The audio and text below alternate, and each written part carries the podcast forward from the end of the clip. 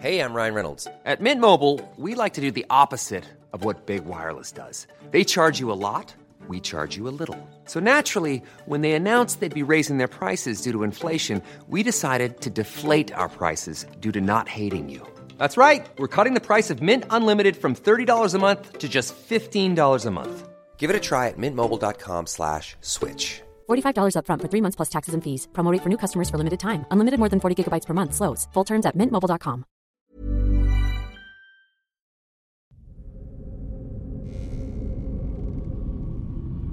Kumadronang Anino Magandang gabi, Sir Jupiter, at sa lahat ng mga nakikinig sa kwentong takip silim. Tawagin niyo na lamang akong Marie, 42 years old, at nakatira sa Pampanga. Bata pa lamang ako, ay mahilig na talaga akong makinig o manood ng mga kwentong katatakutan at kababalagan. Wala man akong kakayahang makakita ng mga bagay na may kababalaghan, pero malakas naman ang aking pakiramdam. Isa na nga dito ay noong taong 2004. Nasa anim na buwan na akong buntis sa aking panganay nung panahon na yun. Nakatira kami ng aking asawa sa mismong shop ng motor na inuupahan namin. Maliit lang ang shop, pero para makatipid, ay hinati na lang namin ang shop sa dalawang bahagi. Sa harap ay shop at ang kalahati naman ay maliit na kwarto kung saan kami natutulog. Isang gabi habang nakahiga na kami at nanonood ng TV, namalayan ko na lamang na tulog na pala ang asawa ko. Tinapos ko na lamang ang pinapanood at natulog na rin ako. Mga ilang minuto pa lamang ako sa aking pagtulog nang maramdaman kong parang may nakadagan sa akin at nahihirapan akong huminga. Iminulat ko ang aking mga mata at laking gulat ko nang may makita kong tatlong anino na nakatayo sa may paanan ng aking higaan. Naninigas ang buong katawan ko.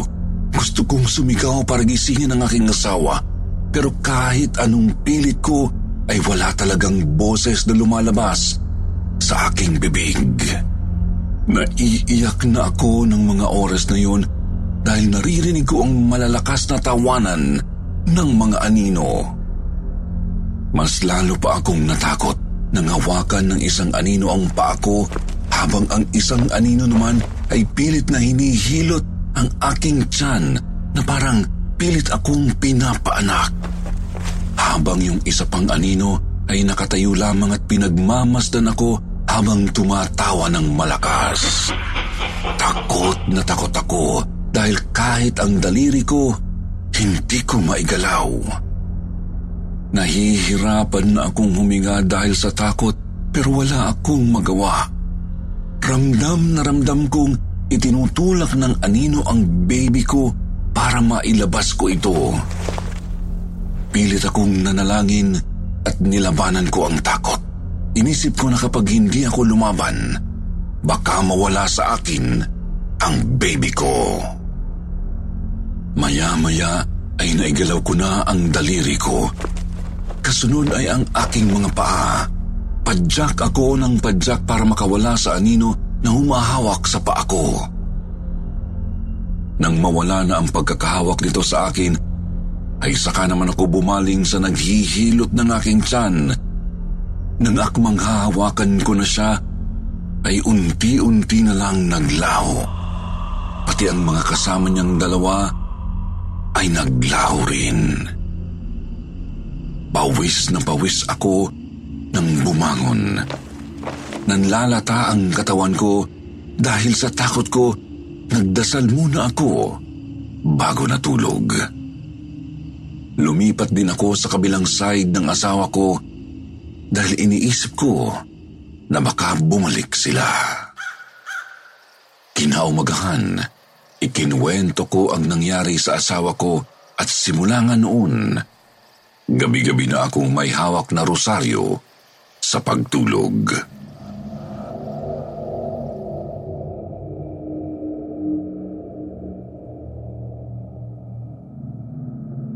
Anino ni kamatayan. Tawagin niyo na lang po akong Aisel. Kakaiba po ang karanasan kong ito dahil tungkol ito sa anino na gumagambala sa akin. Noong una po ay sa panaginip ko lang ito nararanasan. Pero nang tumagal, nagpapakita na sila sa akin. Akala ko pa noon ay binabangungot ako, kaya lahat na lang ng payo ng mga kaibigan ko ay sinunod ko para hindi ako bangungutin. Nawala naman ang pagdalaw ng aninong yun sa aking panaginip. Pero in reality na pala sila tumadalaw sa akin. Pauwi na ako noon galing sa trabaho. Naglalakad ako sa iskinita pauwi ng bahay. Medyo maliwanag pa noon, mag-aalas sais pa lang.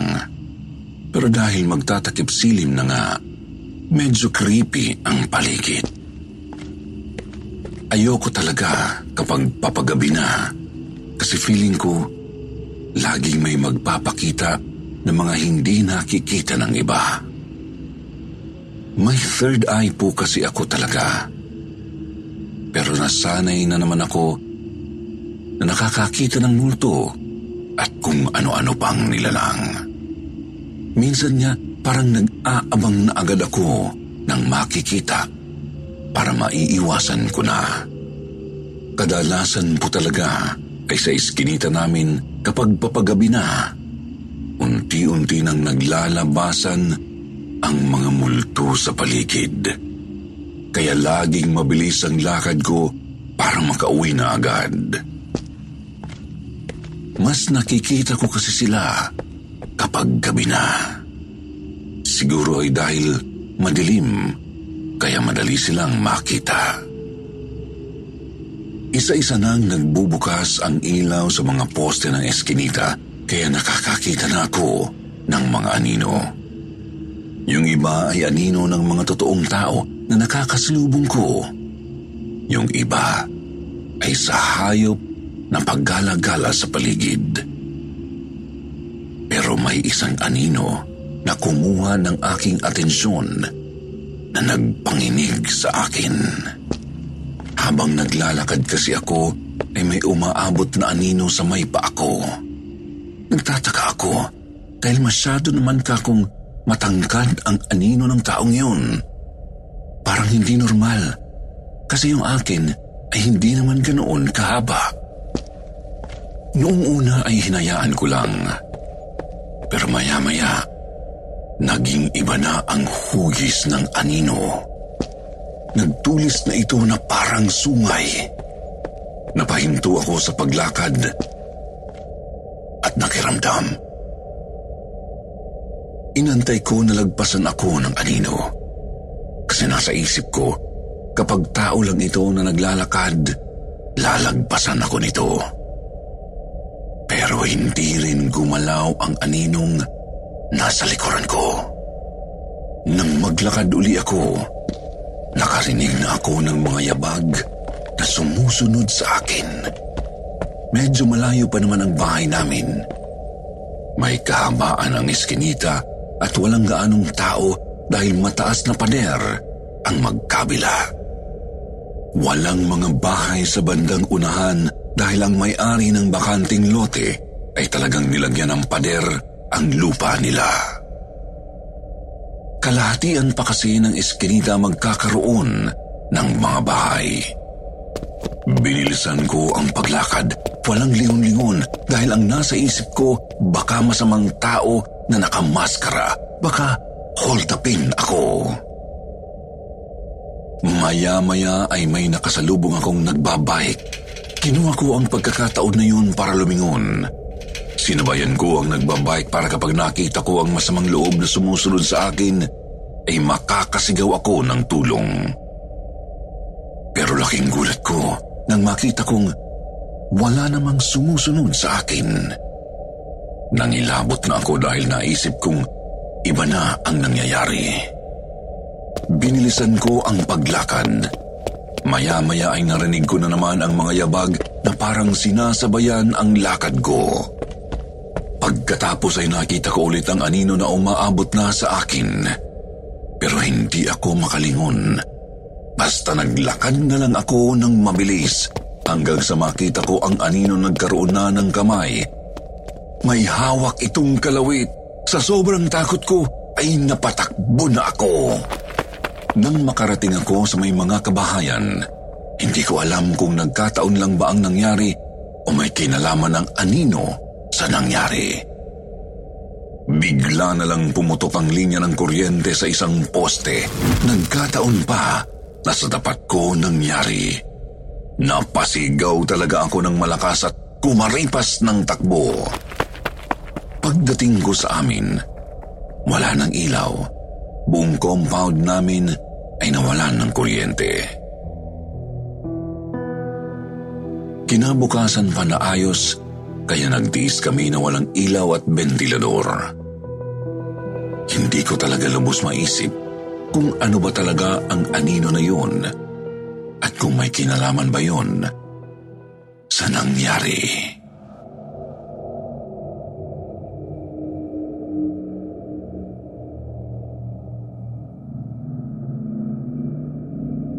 Babae sa ilog. Ako nga pala si Gemart. May maliit kaming tindahan na malapit sa ilog. Maganda naman ang bentahan namin dahil maraming naliligo.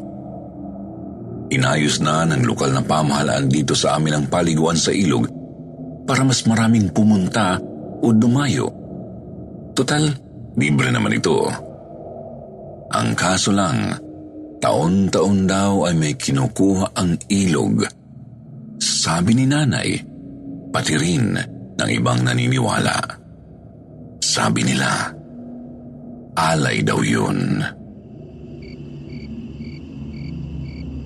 Nung bata pa ako, natatakot akong humiga malapit sa bintana ng bahay namin kasi may naririnig ako sa labas.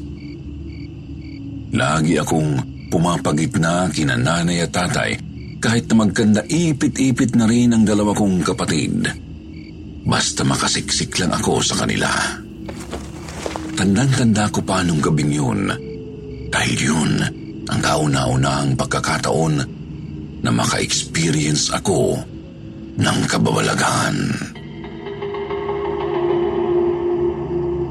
Summer noon, buwan ng Abril, Maalinsangan kaya sa may bintana ako pumwesto. Kalahating semento at kalahating kawayan ang dingding ng bahay namin. Ang yero na bubong ng bahay namin ay nilagyan ng nipa sa ibabaw. Pananggaraw ng init, sabi ni tatay. Inaantok na ako nang may marinig akong umiiyak na babae. Akala ko ay si nanay kaya bumangon ako para tingnan. Pero ang nakita ko, pinapatulog na ang nakababata kong kapatid na si Agnes. Nakikita ko pang papahina na ang kamay ng nanay ko na siyang tumatapik-tapik sa kapatid ko. Ibig sabihin, patulog na rin siya. Biglang umakyat ang kilabot sa ulo ko Ramdam ko pa ang panlalamig ng tenga ko dahil sa takot. Inisip ko bigla, sino yung umiiyak sa labas? Nang talokbong ako ng kumot at mabilis na nahiga, sumiksik ako sa tabi ng tatay ko. Lagkit na lagkit ako sa pawis kasi sobrang init kahit na may electric fan. Ipinikit ko ang mga mata ko at pinilit na matulog. Nang makiramdam ako, ay wala na akong nak- Hiring for your small business? If you're not looking for professionals on LinkedIn, you're looking in the wrong place. That's like looking for your car keys in a fish tank.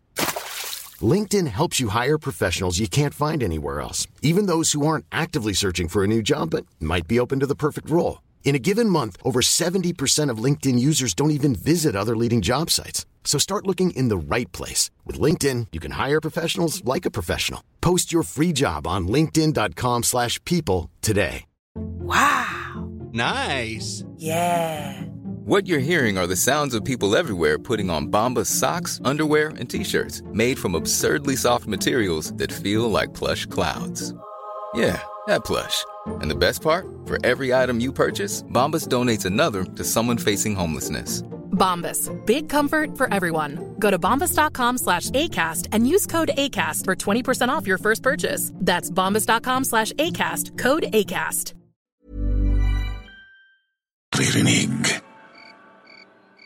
Akala ko tuloy, guni-guni ko lang yun. Pero nang malapit na akong antukin, narinig ko ulit ang pag-iyak. Humahagulgul na talaga siya. Nagising na ang tatay ko dahil sa ginagawa kong pagsiksik sa kanya. At itinulak akong palayo, sabay reklamo na sobrang init at huwag daw akong makulit. Saka matulog na raw ako. Nanginginig na ako sa takot. Kinausap ko si tatay. Sabi ko, may naririnig akong umiiyak. Tapos sabi ni tatay, huwag ko na raw pansinin yung mga kuliglig na yun. Hindi ko alam na nagising din pala ang nanay ko. Naramdaman kong bumangon siya at hinampas sa braso si tatay. Inalis ko ang kumot sa mukha ko, sabay silang napatingin sa akin at sinabihang magpunas ng muka at magpalit na ng damit. Basang-basa na kasi talaga ako ng pawis.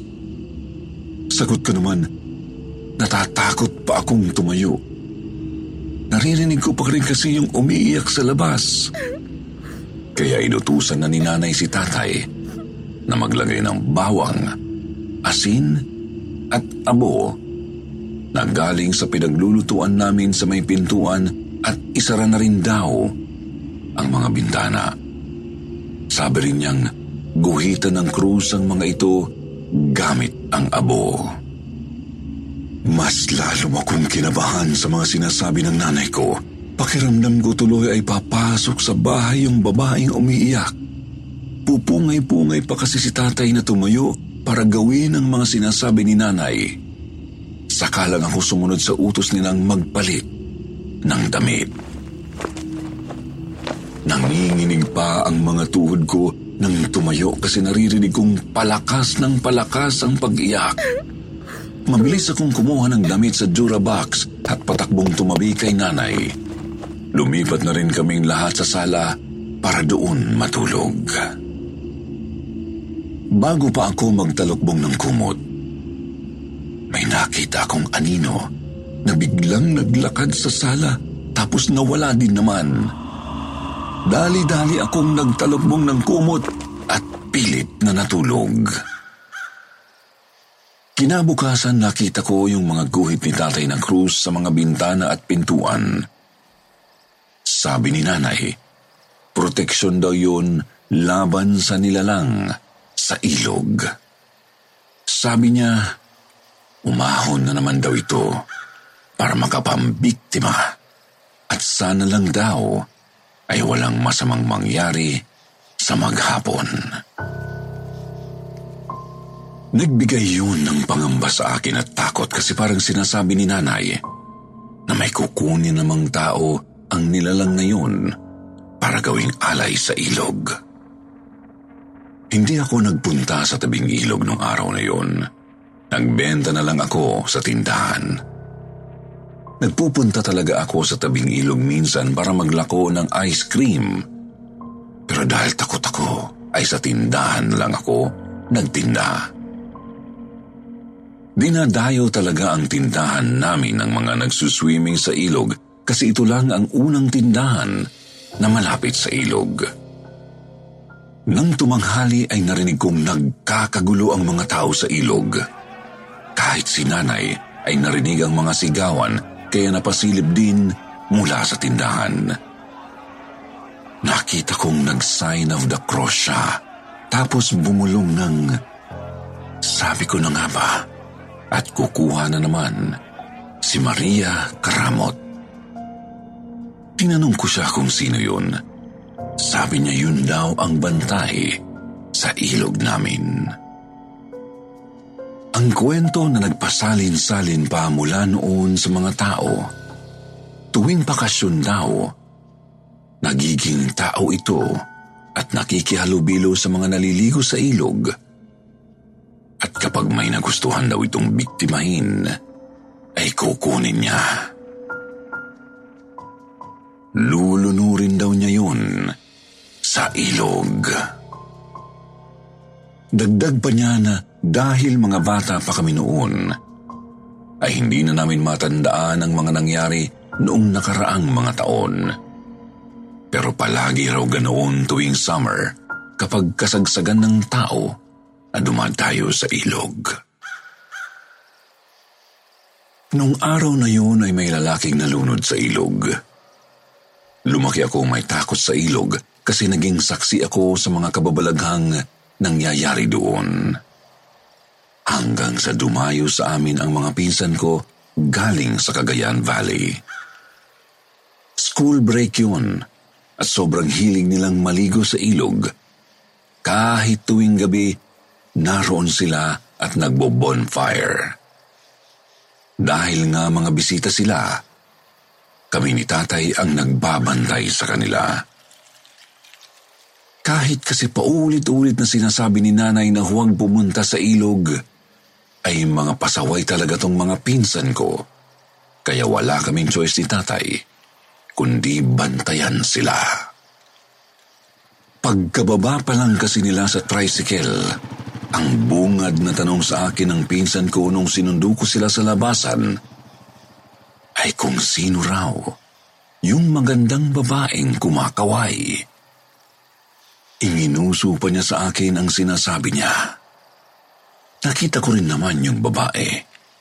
Nakasuot ng berdeng bestida, yung puff sleeve at smock dress. Pang summer, kaya akala ko ay bisita at dayo rin kasi noon ko lang yun nakita. Nang matapos kumaway, ay umalis na ito. Wala naman akong naramdamang kakaiba. Hanggang sa kinabukasan nakita ulit namin siya sa may basketball court nang maglaro kaming magpipinsan. Kumakaway ulit siya na para bang kilala niya kami, lalo na si Patrick, ang pinsan ko, at kumaway rin pabalik. Ang ipinagtataka ko lang, napansin kong hindi ito nagpalit ng damit. Ito namang si Patrick defensive. Sabi niya, baka raw nilaban agad, pwede naman daw i-dryer yung damit at agad namang matutuyo kasi mainit. Hindi naman na ako umalma kasi malay ko naman kung totoo. Doon na nga nabuo yung ideya na magbo-bonfire sa tabi ng ilog.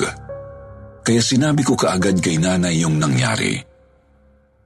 Pati yung mahiwagang babae. Doon kami paulit-ulit na pinagsabihan ni nanay. Pero dahil matitigas ang ulo ng mga pinsan ko, ipinilit nila ang kung ano ang gusto nilang gawin. Kaya kami ang inutusan ni nanay na bantayan sila at may ihahanda raw siya bago niya kami sundan sa ilog. Naghahapi-hapi ang mga pinsan ko. Nag-iinom sila ng alak palibot sa bonfire habang nasa gilid lang kami ni tatay, umiinom ng soft drinks. Umiinom din naman kami ng alak pero hindi sa ganong sitwasyon. Tahimik lang kaming nagmamasid sa mga pinsan kong nag-iingay at nagkakantahan. Maya-maya pa'y nakarinig kami ng parang may umahon sa tubig. Napatayo agad kami ni tatay at inilawan yung parte na sa tingin namin ay may umahon. Nakita namin na gumagalaw yung tubig. Talagang parang may umahon nga. Marahan kaming lumapit doon. Tapos inilawan ko yung sa parte ng lupa. Pinigilan ko agad si tatay sa paglapit. Kasi nakita kong basa roon na parang may hinatak na kung ano. Sinundan namin gamit ang ilaw yung basa hanggang sa marinig namin yung malalakas na tawanan ng mga pinsan ko. Nakataples na sila at sumuong na sa ilog. Nagpanik na kami ni tatay. Patakbo kaming bumalis sa kanila at pinipilit silang umahon pero tinatawanan lang nila kami at sinasabihang ang KJ daw namin. Dapat daw maligo rin kami at samahan sila sa ilog. Saka lang kami natigil sa pagsisigawan nang biglang pumalahaw si Patrick. Nasa gitna na siya ng ilog. Tapos kumakawag-kawag ang kamay niya na gustong umahon para siyang nalulunod. Sakalang umahon ang dalawa nang makita ang nangyayari kay Patrick, si tatay agad na sumuong sa tubig para iligtas ang pinsan ko. Pinipigilan ko siya kahit ako ay naghihisterikal gusto ko siyang sundan pero pinipigilan ako ng dalawa kong pinsan. Pero itinulak ko sila at minura ng minura dahil sa sobrang galit ko, pumaibabaw at pinagsusuntok ko pa si Kenneth. Habang si Dan ay inaawat ako. Sabi ko sa kanila, hindi ko sila mapapatawad kung may mangyari sa tatay ko. Naabutan kami ni nanay na nasa ganong sitwasyon. Doon lang ako tumigil pero wala na akong lakas na tumayo. Nahiga ako sa batuhan habang umiiyak. Para akong batang nagsusumbong kay nanay, kita ko na may dala siyang dalawang manok. Wala nang buhay ang mga ito at natanggalan na ng mga balahibo. Sumigaw si nanay na pakawalan na ang pamangkin at huwag gagalawin si tatay. Sabay hagis ng dalawang manok sa ilog at yun na lang daw ang kuning alay. Pagkabagsak sa tubig ng mga manok ay tumahimik ang paligid. Maliban sa mga iyak ko at pagtawag ko kay tatay. Ilang sandali pa, biglang may umahon sa tubig. Mabilis akong tumayo kahit na nanginginig pa ang mga tuhod. Sinalubong ko agad si tatay habang hila ang walang malay na si Patrick. Nang maiahon, ay agad na binigyan ng agarang lunas ni tatay ang pinsan ko hanggang sa umubo-ubo na ito at nagkamalay. Agad na kaming umuwi pagkatapos noon. Doon ko lang napansin na may mga tao na pala sa may ilog para makiusyoso. Nang makauwi na, doon namin nakita ang mga kalmot sa mga paa ni na tatay at Patrick. Si Patrick mayroon ding kalmot sa likod at lieg. Kwento ni Patrick, may humihila raw at kumakalmot sa kanya sa tubig. Pero hindi niya raw maaninag kung ano o sino. Sagot naman ni nanay, si Maria Karamot yun. Yung natitirang araw ng bakasyon, iginugol na lang namin sa ibang bagay at hindi na nagpunta pa sa ilog. Hindi na rin nagpapakita yung babae kay Patrick. Pero napapanaginipan daw na ito minsan. Umiiyak daw ito sa may ilog at tinatawag siya. Sabi naman ni nanay, sabihin daw ni Patrick sa babae sa panaginip niya na may kapalit na siya at tigilan na siya nito. Hanggang dito na lang po ang aking kwento at maraming salamat sa pagtanggap nito at pagbasa.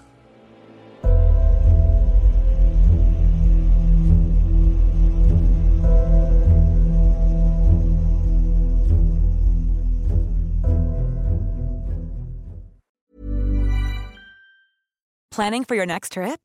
Elevate your travel style with Quince. Quince has all the jet setting essentials you'll want for your next getaway, like European linen, premium luggage options, buttery soft Italian leather bags, and so much more. And is all priced at 50 to 80% less than similar brands. Plus, Quince only works with factories that use safe and ethical manufacturing practices.